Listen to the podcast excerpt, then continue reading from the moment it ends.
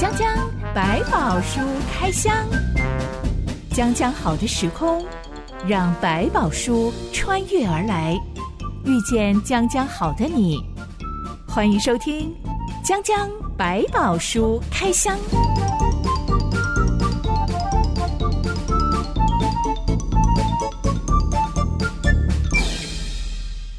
百宝书里有白宝，让知心和下凡哥为你开箱来挖宝。Hello，我是知心。Hello，下凡哥。希腊神话故事里面有一位 Achilles，他被称为是希腊第一勇士。嗯，我觉得希腊神话故事某方面蛮根据真实人物吧，嗯，只是穿凿附会了一些，就是做一些传说的连接。这对口传历史的时代来讲，这是算很普遍的一种现象。这位 Achilles，他相传是人类国王跟海洋女神生下来的儿子。嗯，相传他刚出生的时候，他的女神妈妈为了要祝福儿子身强体壮，把它浸泡在冥河的河水里面，是抓着脚踝。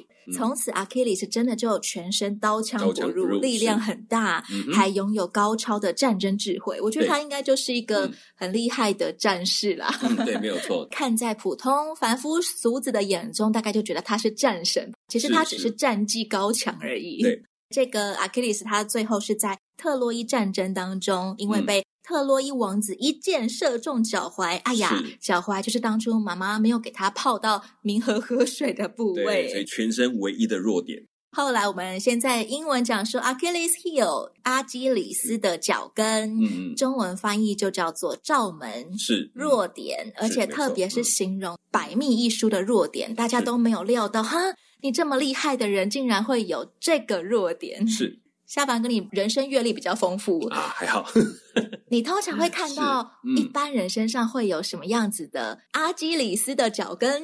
应该每个人都有一些罩门的特点，可能这个很温和，可是就是某某一件事情千万不能提，或者是说在某一种方式之下，他会特别容易情绪啊被波动，所以很多时候谈判或说服的过程，大家都在找这个人最容易被。掌握的那个弱点是在什么地方？你的阿基里斯脚跟在哪里？嗯、我要用各种话来套套看你。对对，只要在那个点上一打到，可能他整个人情绪就失控，或者是很容易暴露出他所有的缺点出来。每个人多少都有一点。能够完全没有缺点或没有任何在乎的事情的人，基本上是少的。嗯、我听过一个学妹，她说她妈妈是心理学家，嗯、小的时候会有一种变态的教学法。哦，她说小的时候妈妈都会带她去公园，然后坐在那边看很多小朋友来来往往。嗯，妈妈就教导她一些奇怪的知识。哦，你看这个小朋友他怎么样跟别人互动，嗯、你就知道他的。阿基里斯脚跟是什么？这可能跟他在家里面的排行有关啊，或者是那个小朋友，你看他的个性比较冲动，以后你遇到这样子的同学，你就要怎么样子的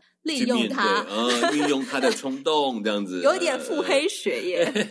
听到这种儿童教育法，觉得真的是下巴要掉下来，怎么会教小孩这种事情啊？但这其实蛮有点可惜，利用他人其实并不是很好，但是我觉得。理解别人的一些软弱的地方，不要刻意去刺激，反倒是另外一个应该学习的地方。提案子啦，或者跟别人在商谈一些合作的事项的时候，如果你找到他在乎的地方，你善用他，对于对方来讲，他会觉得你在乎，你跟他在乎一样的事情，或者是呢，你刚好把他最需要的抬在他台面上，等于你已经争取到了合作的意愿，因为你给他他想要的东西。所以，包括我们去跟一个企业体去谈募款，不能光是说啊，你给钱，然后你会有好形象。我们会考虑的是，为什么这个案子跟你的企业特别有关系？如果刚好抓到了那个罩门，他就觉得哦，你已经知道我要的东西，那我去把钱放在你身上，就多了一个筹码。我就不是光只是做一个好事，我还可以在好事当中跟我们工作有所连接，甚至建立更完整的一个企业形象。当然，他会优先选择你，不然他可以选择其他的单位啊。怎么样运用都来自于你的动机跟你的居心。是你是想要赢得他的心，那么你就会很好的运用对方身上的弱点软肋。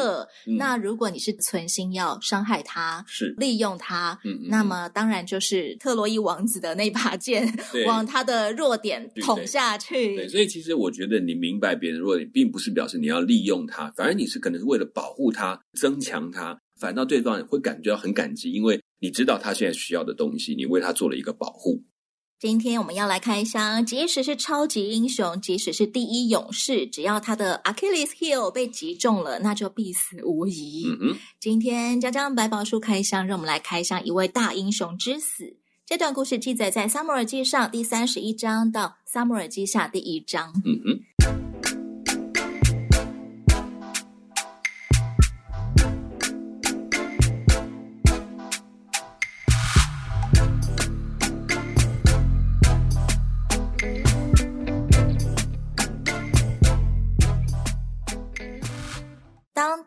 忙着迎战亚玛力人，夺回他们被掳掠的妻儿财产的时候，扫罗跟三个王子也上战场迎战非利士人。嗯、是大卫打了胜仗之后，回到希格拉城，过了整整三天，才遇到有一个自称是住在以色列的亚玛力人跑来见大卫。嗯哼，他恭恭敬敬的趴在地上，头蒙灰尘，衣服撕裂，一看就是来报告坏消息的。对，他跟大卫报告说自己刚刚从扫罗军营里逃来，是以色列军惨败，而且大量阵亡。国王跟王子都死了。大卫问他说：“你怎么能够确定这件事情呢？”嗯，他说：“当扫罗王被非利士人的战车骑兵追赶的时候，他已经受了重伤，自己刚刚好经过扫罗王附近，扫罗王就拜托这个亚玛力年轻人杀了自己。是，他就帮了扫罗王这个忙，杀了他，嗯，还取下扫罗王的王冠和手臂上的镯子带来。喏，你看，这个就是证物，证物了，证明自己所言不虚。”姑且不论真假好了。是这个亚玛力人特地把扫罗王的王冠跟手镯从战场上带来西格拉城，是是为了讨奖赏的。这件事情看起来不单纯。如果他杀了扫罗王，跑到大卫的营地来讲，他觉得这个时候对大卫来讲是好消息。扫罗王死掉了，所以呢，这下子你可以继承王位了。所以我就把这些能够当王的证据都拿来给你。这个行为有点像我们有的时候会在社会新闻上面看到，失主只是报案而已，他没有说他一定会酬谢你多少钱，但是领到的人送去警察局之后，就开始问说：“我可以得到几 percent 的赏金？我捡到这么一大笔钱，那是人家。准备要去汇公司的款项的，呃，我捡到一大袋钱耶，那我可以得到里面的几 percent 呢？别人都这样子做啊，你也应该要这样子犒赏我啊！对，这个就会非常让人。觉得啧啧啧，你这个善心很不善心耶。也许他就他的法律的条件来讲，他确实有权利要求。但是我们觉得就人情来讲，会觉得这样其实蛮这个有一点好像趁火打劫了，这样不太好。就算大卫不会为了扫罗王的死讯而幸灾乐祸，这个时候应该也会给报信的人一些跑路费吧？如果他不是把他的王冠呐、啊、手杖这个代表国王的信物拿到他面前来，说不定这件事情也就罢了。这个人误判情势，以为这件事情似乎对大卫是好消息，但事实上对大卫依然是一个伤痛的消息。大卫听完这名亚玛利年轻人的报告之后，就悲痛的当场撕裂衣服，六百名部下也都撕裂衣服，人人悲哀哭泣，进食到晚上。然后大卫质问这位报信者一句蛮有深意的话，他说：“嗯、你动手杀害耶和华的受膏者，怎么不畏惧呢？”大卫叫一个仆人拿刀来说：“你的血归到你自己头上，因为你亲口作证控诉自己，说我杀了耶和华的受膏者。”嗯，仆人就当场杀死这一位通风报信的亚玛力年轻人。是我其实还没有搞懂大卫为什么忽然间就要杀他了。大卫要用一场戏告诉所有效忠他的人来讲说，只要是上帝所膏的王，任何人都不能够轻易的杀了他。每一个人都要负担起自己的责任，只有上帝可以把王可以杀掉。大卫似乎也在表现，他也是为这个王而伤痛，更多的伤痛也是为整个以色列的失败感到难过。以色列当中失去了一位王，对他来讲，亚玛力人，你没有敬畏这个王的心，不但杀了他，还取走了信物。根本上，你并不是抱着一个真正帮扫罗的心情，你是站在一个幸灾乐祸的状况之下杀了他，然后拿这个来讨赏。你杀了一个以色列的王，你要负责任。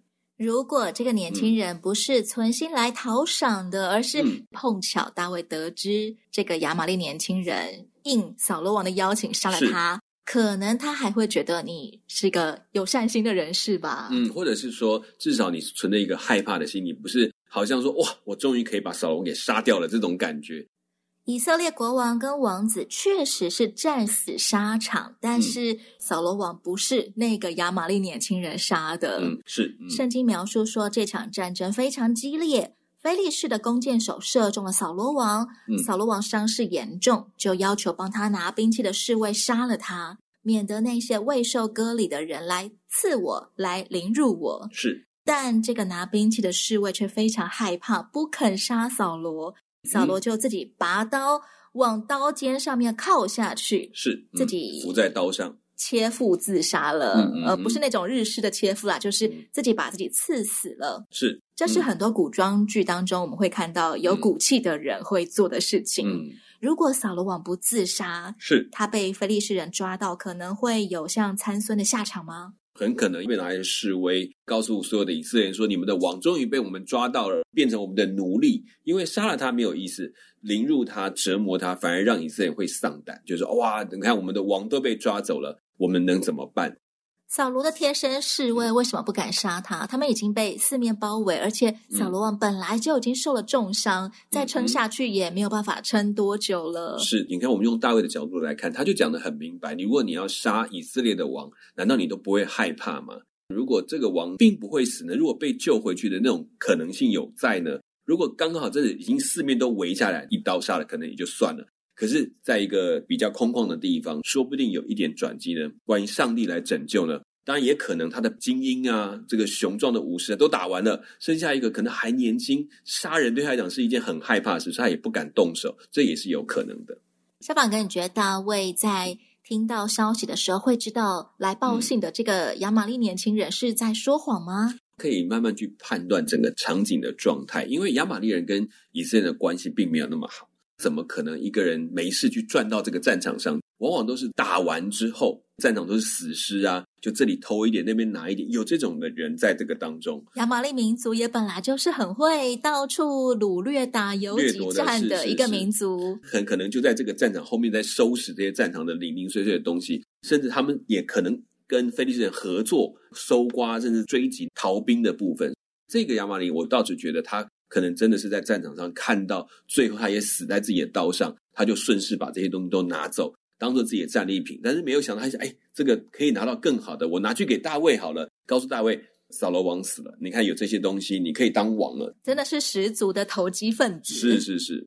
扫罗的三个儿子都阵亡了，当中就包括长子约拿丹。是，嗯。战场附近的以色列城镇居民，他们看见，哎，我军败亡，就纷纷弃城出逃了。非利士人就跑进来占领那些城镇，菲利士军割下了扫罗王的首级，嗯，把尸体挂在双庙城博山的城墙上。博山城被称为双庙城，是因为里面有著名的大滚庙，嗯，还有著名的雅斯他路庙，嗯，刚好一个男神，一个女神，是有点像国家级的庙宇殿堂吧？台湾喜欢讲那个天公天母 那种位置。非利士人又剥下扫罗王的盔甲，供在雅斯他路的神庙里，是通报全菲利士境大小庙宇的神明和老百姓说，他们战胜了以色列军，宣告他们好像打败了以色列的神一样。小的时候看到庙会。嗯台上在演戏，很热闹，呃，锣鼓喧天，但底下竟然没有任何一个观众。嗯、小的时候就会想说，是什么东西好热闹，我要跑去看，是就会被大人拉住说不要过去，那是给神明看的。对，那个时间点你不能去看，对。还是会很好奇，就 东张西望，神明在哪里，在哪里呢？我没有看到人呢。对，因为 他们的这个戏台都会搭着正对着大庙。小朋友的角度只有看到好大的广场，怎么会没有人呢？我也可以站在中间看一下吧。是那种。传说还有人看过脱衣舞秀。呃，有后来中南部有一些庙会，其实有一点变质了。我的朋友说他小的时候偷看过，他说底下就是一堆阿公阿伯都挤在下面 看，是是是是 跟神明一起看。对对，他们也会分，就是这个戏单纯有一个时段是完全给神明的，然后接下来有几个时段邀请乡里都一起来看了。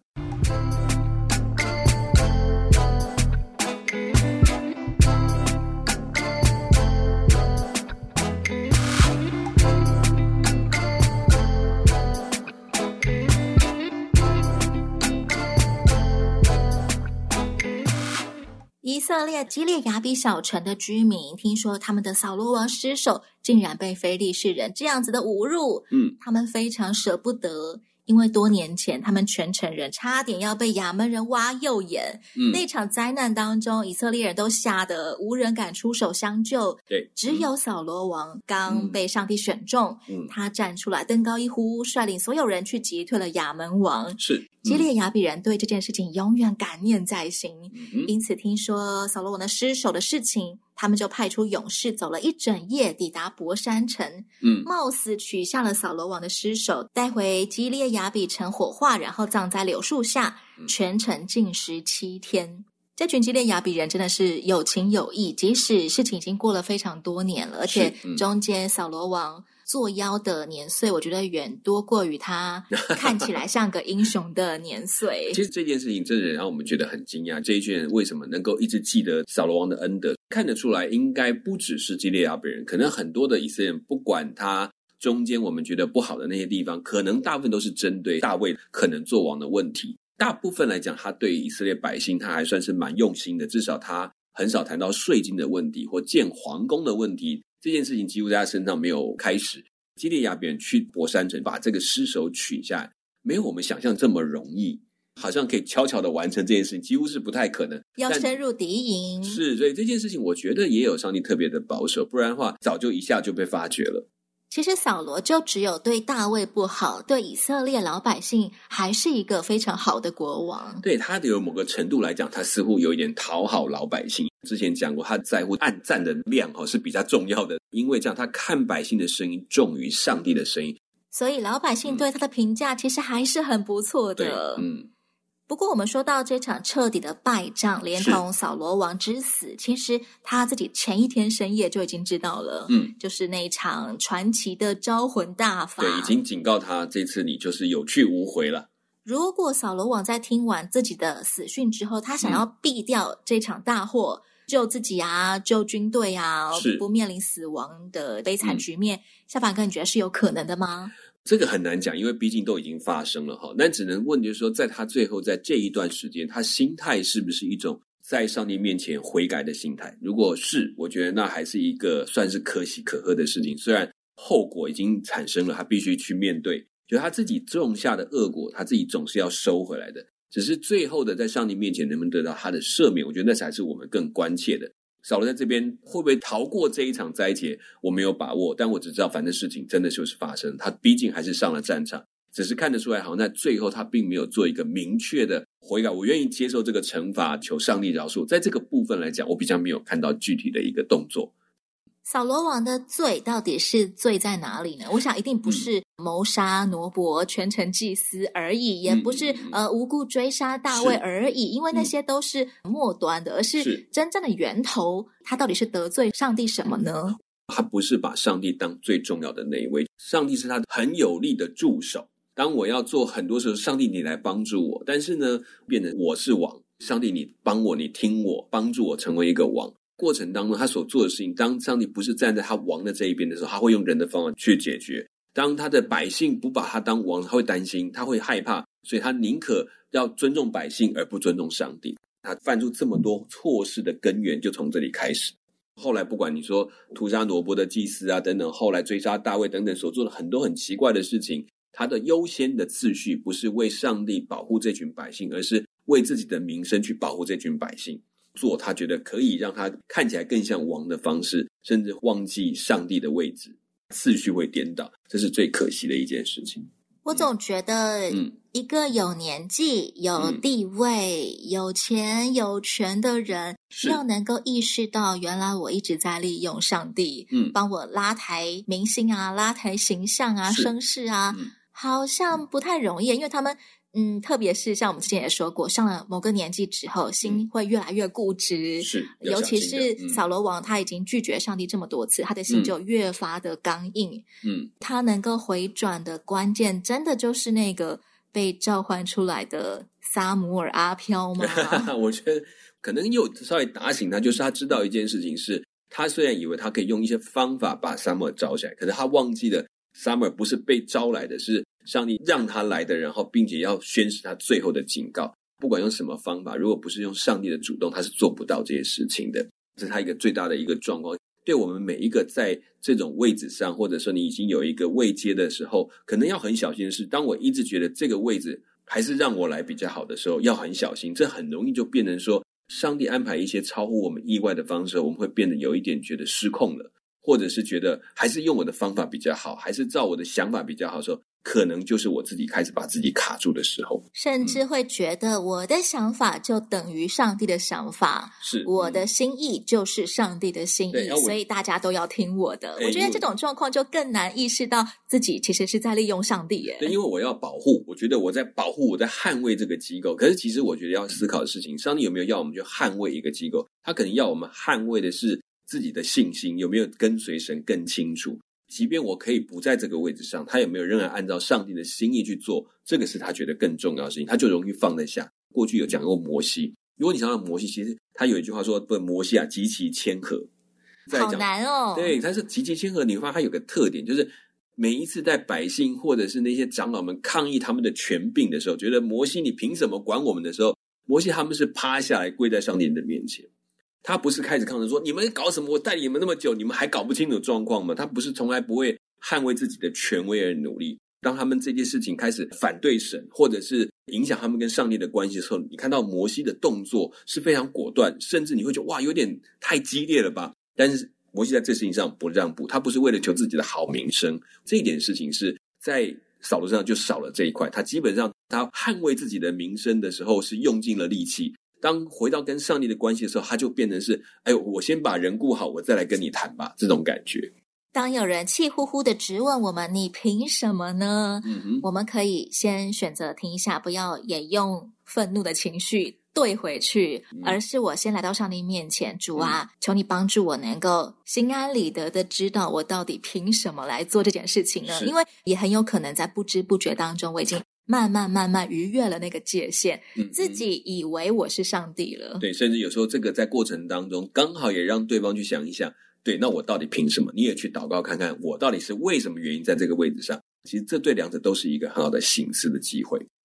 大卫为扫罗跟约拿丹做了一首哀歌，悼念他们。圣经说这首歌记录在亚萨尔书上。亚萨尔书是一部怎么样的书？我们现在已经完全看不到这部书了。对对，基本上我们有很多在圣经里面，大概旧约里面提到一些书，是我们现在没有阅读的，或者是失传的。比如说，在以色列读的犹太经典当中，其实还包括所谓的伪经或次经。